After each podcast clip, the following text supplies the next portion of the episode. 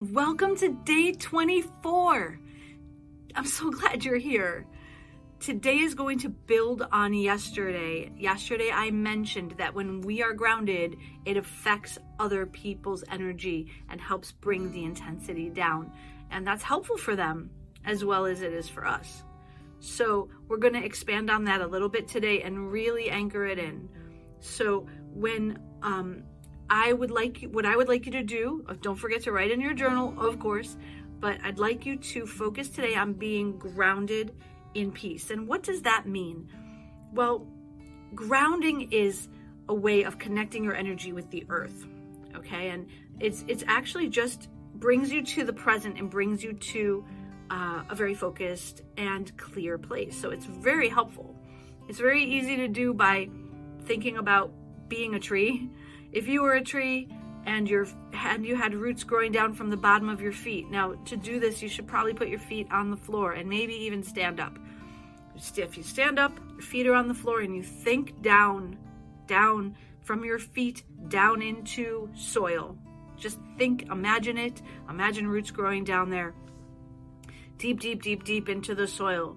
Then imagine them soaking up earth energy like the way tree roots soak up water. Soak it up up, bring it back up. Let it absorb and continue to rise up from your feet and your legs and all the way up into your body, filling your body with this earth, earth energy. All the way up, all the way up until you're totally full to the top of your head and reach from the top of your head for sunlight and bring that down to your heart. If you really just try to imagine that, it doesn't have to be perfect. Just imagine it, think about that happening, and then you open your eyes you are grounded. You are fully present.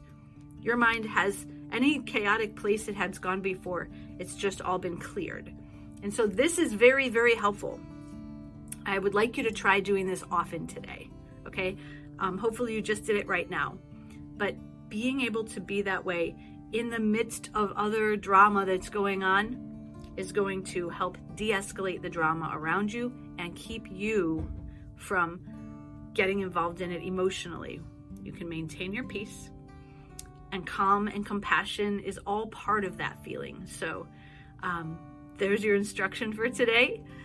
I hope you have a great day. I'm really excited to hear about how this helps you. And remember, just practice, okay?